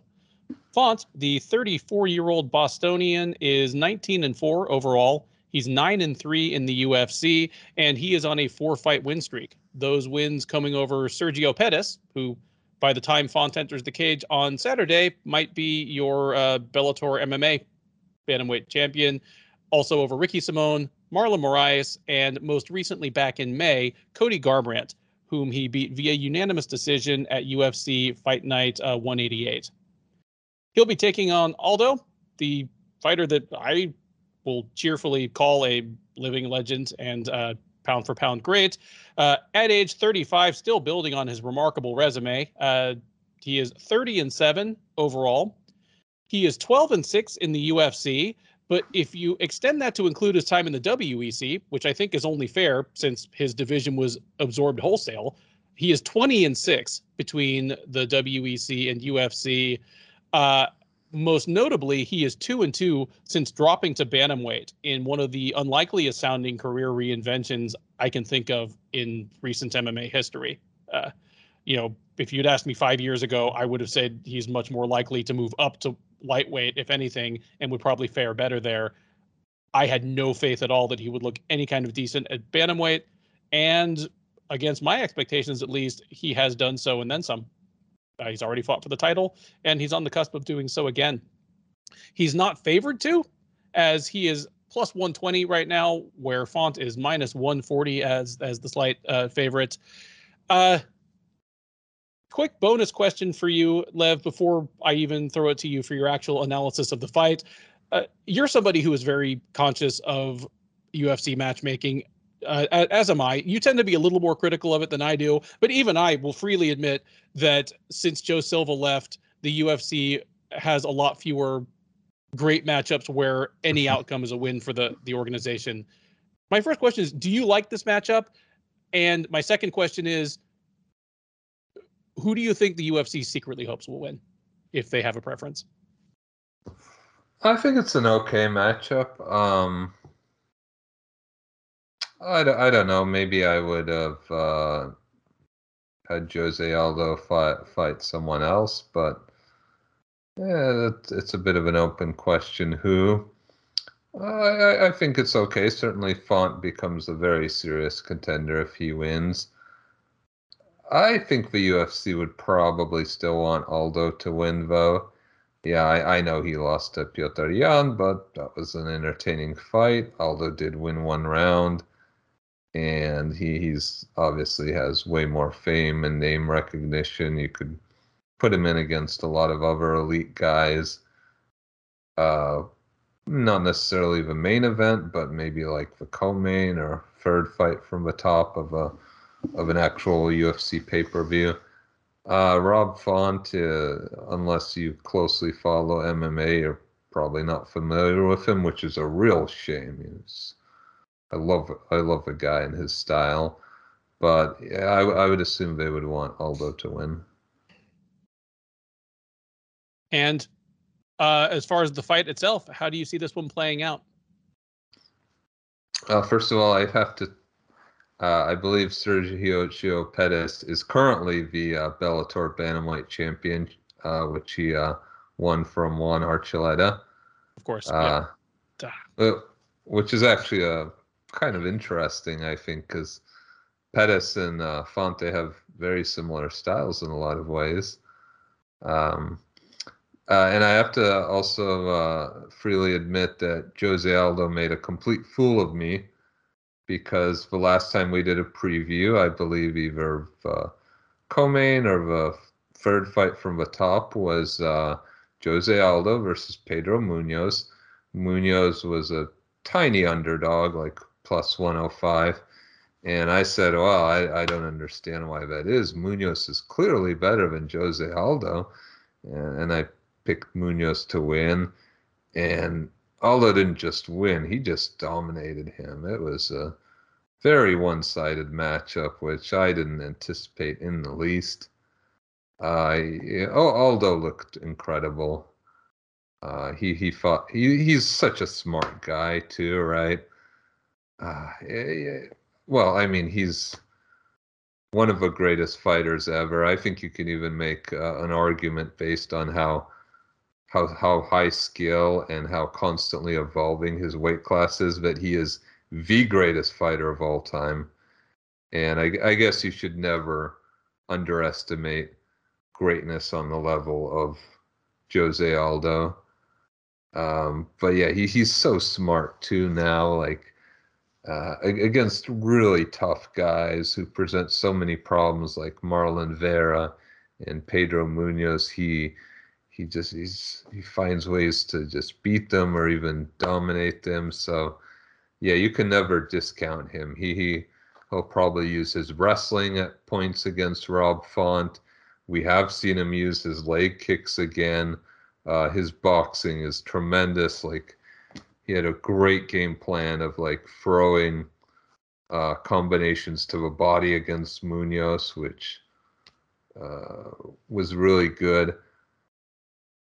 However, I think Rob Font, um, I don't know, maybe might be the p- best pure boxer in all of MMA, maybe which is which is a hard thing for uh, for Aldo to face. Um, Font too is just such a smart guy. He he just he's able to make the fight into this very specific type of kickboxing affair, which is funny. The same same exact thing that Sergio Pettis did, except when they last fought, uh, Font was actually a little bit better than Pettis at it. And uh, the one issue for me with Aldo is that I don't know if he's that great of a five round fighter, honestly. Like, uh, granted, this was against uh, Max Holloway and also Piotr Yan, but we did see him kind of wilt after the uh, just a little bit in terms of his uh, strength, his energy levels after the first two rounds, and Font, because of his build, because of his outstanding cardio, he's going to be just as good in rounds four and five.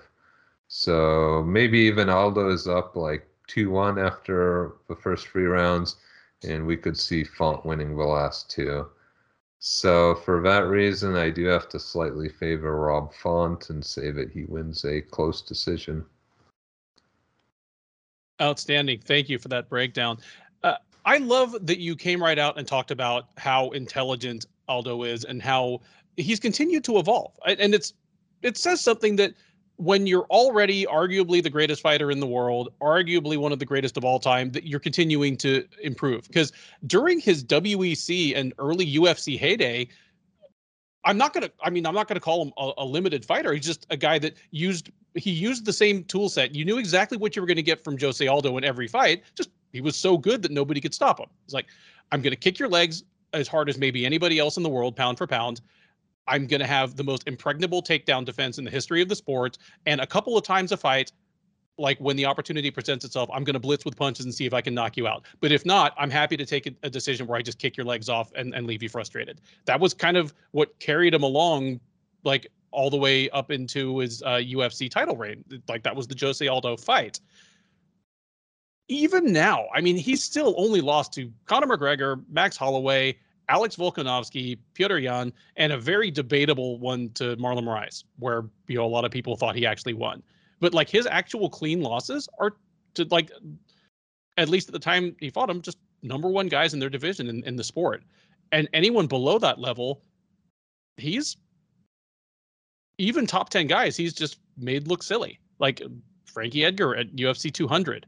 Like, think of how much success Edgar's gone on to in the five years since then. Like, Edgar was not a spent force at that time, and Aldo just pitched a no hitter at him. Uh, Marlon Vera, top 15, if not top 10 guy. Pedro Munhoz, favored to win, top five guy. And the way, like as you pointed out, the way he the way he beat them, like bringing out his wrestling against Vera, knowing that it would not only maybe get the fight to the ground on his terms, but also just give Vera one more to, thing to think about during the striking. Uh, the way he identified that Munhoz had fewer weapons than he did on the feet, and just brought out a more diverse arsenal, like brought out more leg kicks, but then just use a, a wider variety of of strikes. It, he's been brilliant, and if Font beats him, like it'll be kind of the again aside from the controversial loss to Moraes, it'll be the first non just like absolute title level guy that that's beaten him since his debut. But I'm with you, like and I say this as someone who also picked the Munhoz fight wrong, and I think I'm about to pick this one wrong again because I'm leaning towards Font, and I have the feeling I'm going to feel dumb by the end of the night. I, I do like that you put Font in the conversation of the best pure boxers in the UFC. I mean, I don't want to say it too loud, or you know, Max Holloway will come like punch me in the face and and and yell at me, but uh, he, he's got to be up there. And one thing in particular I like about his boxing is there are boxers for whom the jab is a tool you know, it's a rangefinder, it's a rhythm disruptor. And then there are guys for whom the jab is a weapon. You know, it splits people's face open, it sits them down. I mean, the, the ultimate example of that, I, I think, not in a vacuum, but like as a developed tool, is Kamaru Usman, where that's not a tool he had two years ago and now he does. Mm-hmm. Like the knockout of Gilbert Burns started with a jab that sat Burns on his ass in a daze. Like Usman has a weapon jab. Uh, Font has a weapon jab you know, and he has a jab that he throws it at different speeds and strengths, kind of like uh, you mentioned earlier on on this preview. Uh, I'm interested to see how that that plays out against what Aldo will try to do on on the feet. Uh, you mentioned that Font's good at getting the the kickboxing match to look like what he wants it to look like. I I thought that was definitely the case in the Garbrandt fight. I'm interested to see if he can make that happen against someone as smart and as experienced as Aldo. I think that's kind of what it hinges on. That and whether Aldo decides to start throwing in takedowns and whether he has any success at it. Almost no outcome from this fight would surprise me, except maybe a boring fight. Uh, I'm leaning towards Font to win by decision. I'd feel stronger about it if it were a five round fight because I do agree with you that uh, Aldo at this point, especially Aldo cutting to bantamweight, you know, the fourth and fifth rounds probably are not his friend. But even in a three round fight, give me Rob Font to win two of the three rounds uh, in a really, really fun fight and a really, really high level one. Any other thoughts about this one? No, no, that's uh, very well put. I will say, actually, uh, uh, I think Rob Font's teammate Calvin Kattar has an even better jab. Uh, I think Font is a at least slightly better boxer overall, but Kattar, in terms of just a jab, I'd say is even better than his teammate Rob Font. I, I would concede that you have uh, much more actual boxing experience than I do, and I, I agree that his is fantastic as well. Uh, so UFC on ESPN 31, not the only game in town this week. Uh, obviously, numerous promotions are are getting back into the swing of things after Thanksgiving week in the United States. But certainly the most notable one outside of the UFC would be Bellator. Uh, Bellator 272 takes place this Friday.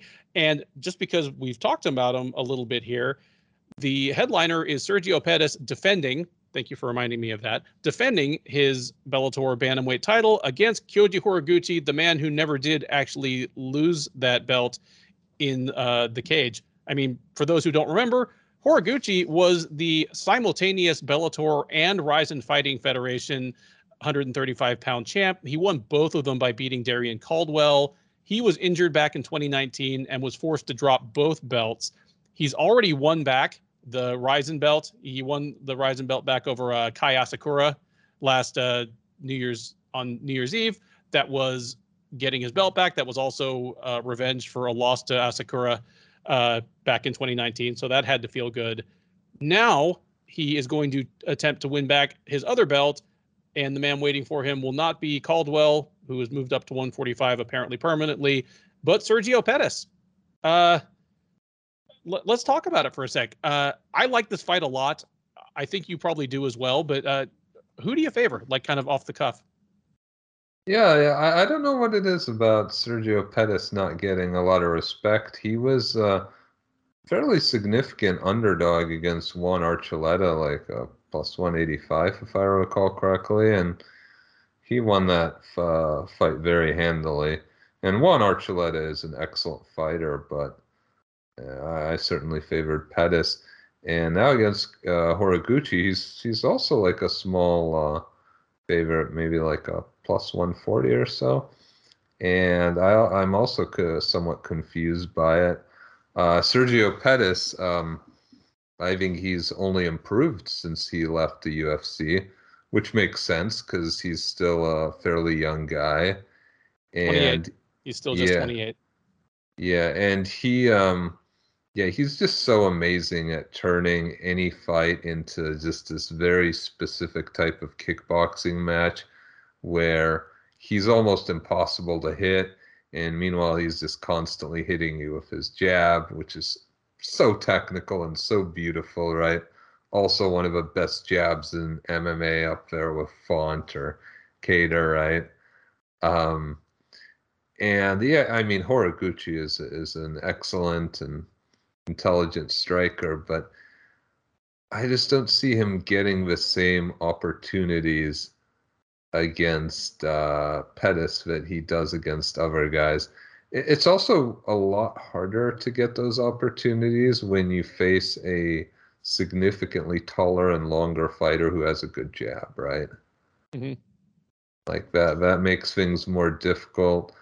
Um, I guess Pettis hasn't really used his left hook that much, but uh, that that would make it even harder. By the way, uh, against a taller and longer fighter, and uh, I I mean I'm I'm sure he'll have like some really nice explosive combos where he he has his moments against Pettis, but just round after round with that jab in your face and that just excellent defense. I think eventually it'll it'll grind Horiguchi down.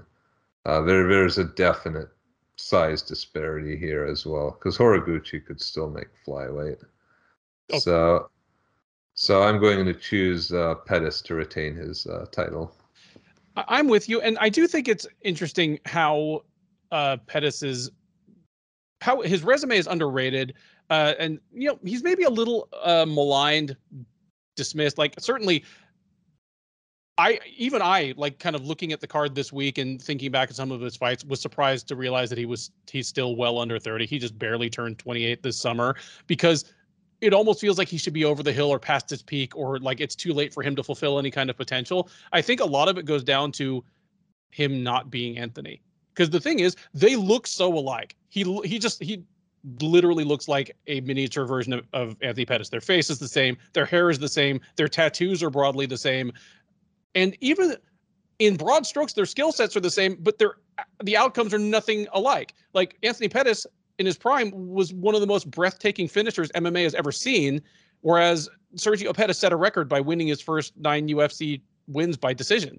Like he is the opposite of a finisher, and I think for that reason, like maybe there's just like boring fighter hostility on part on the part of Just Bleed fans because that's really all it can be.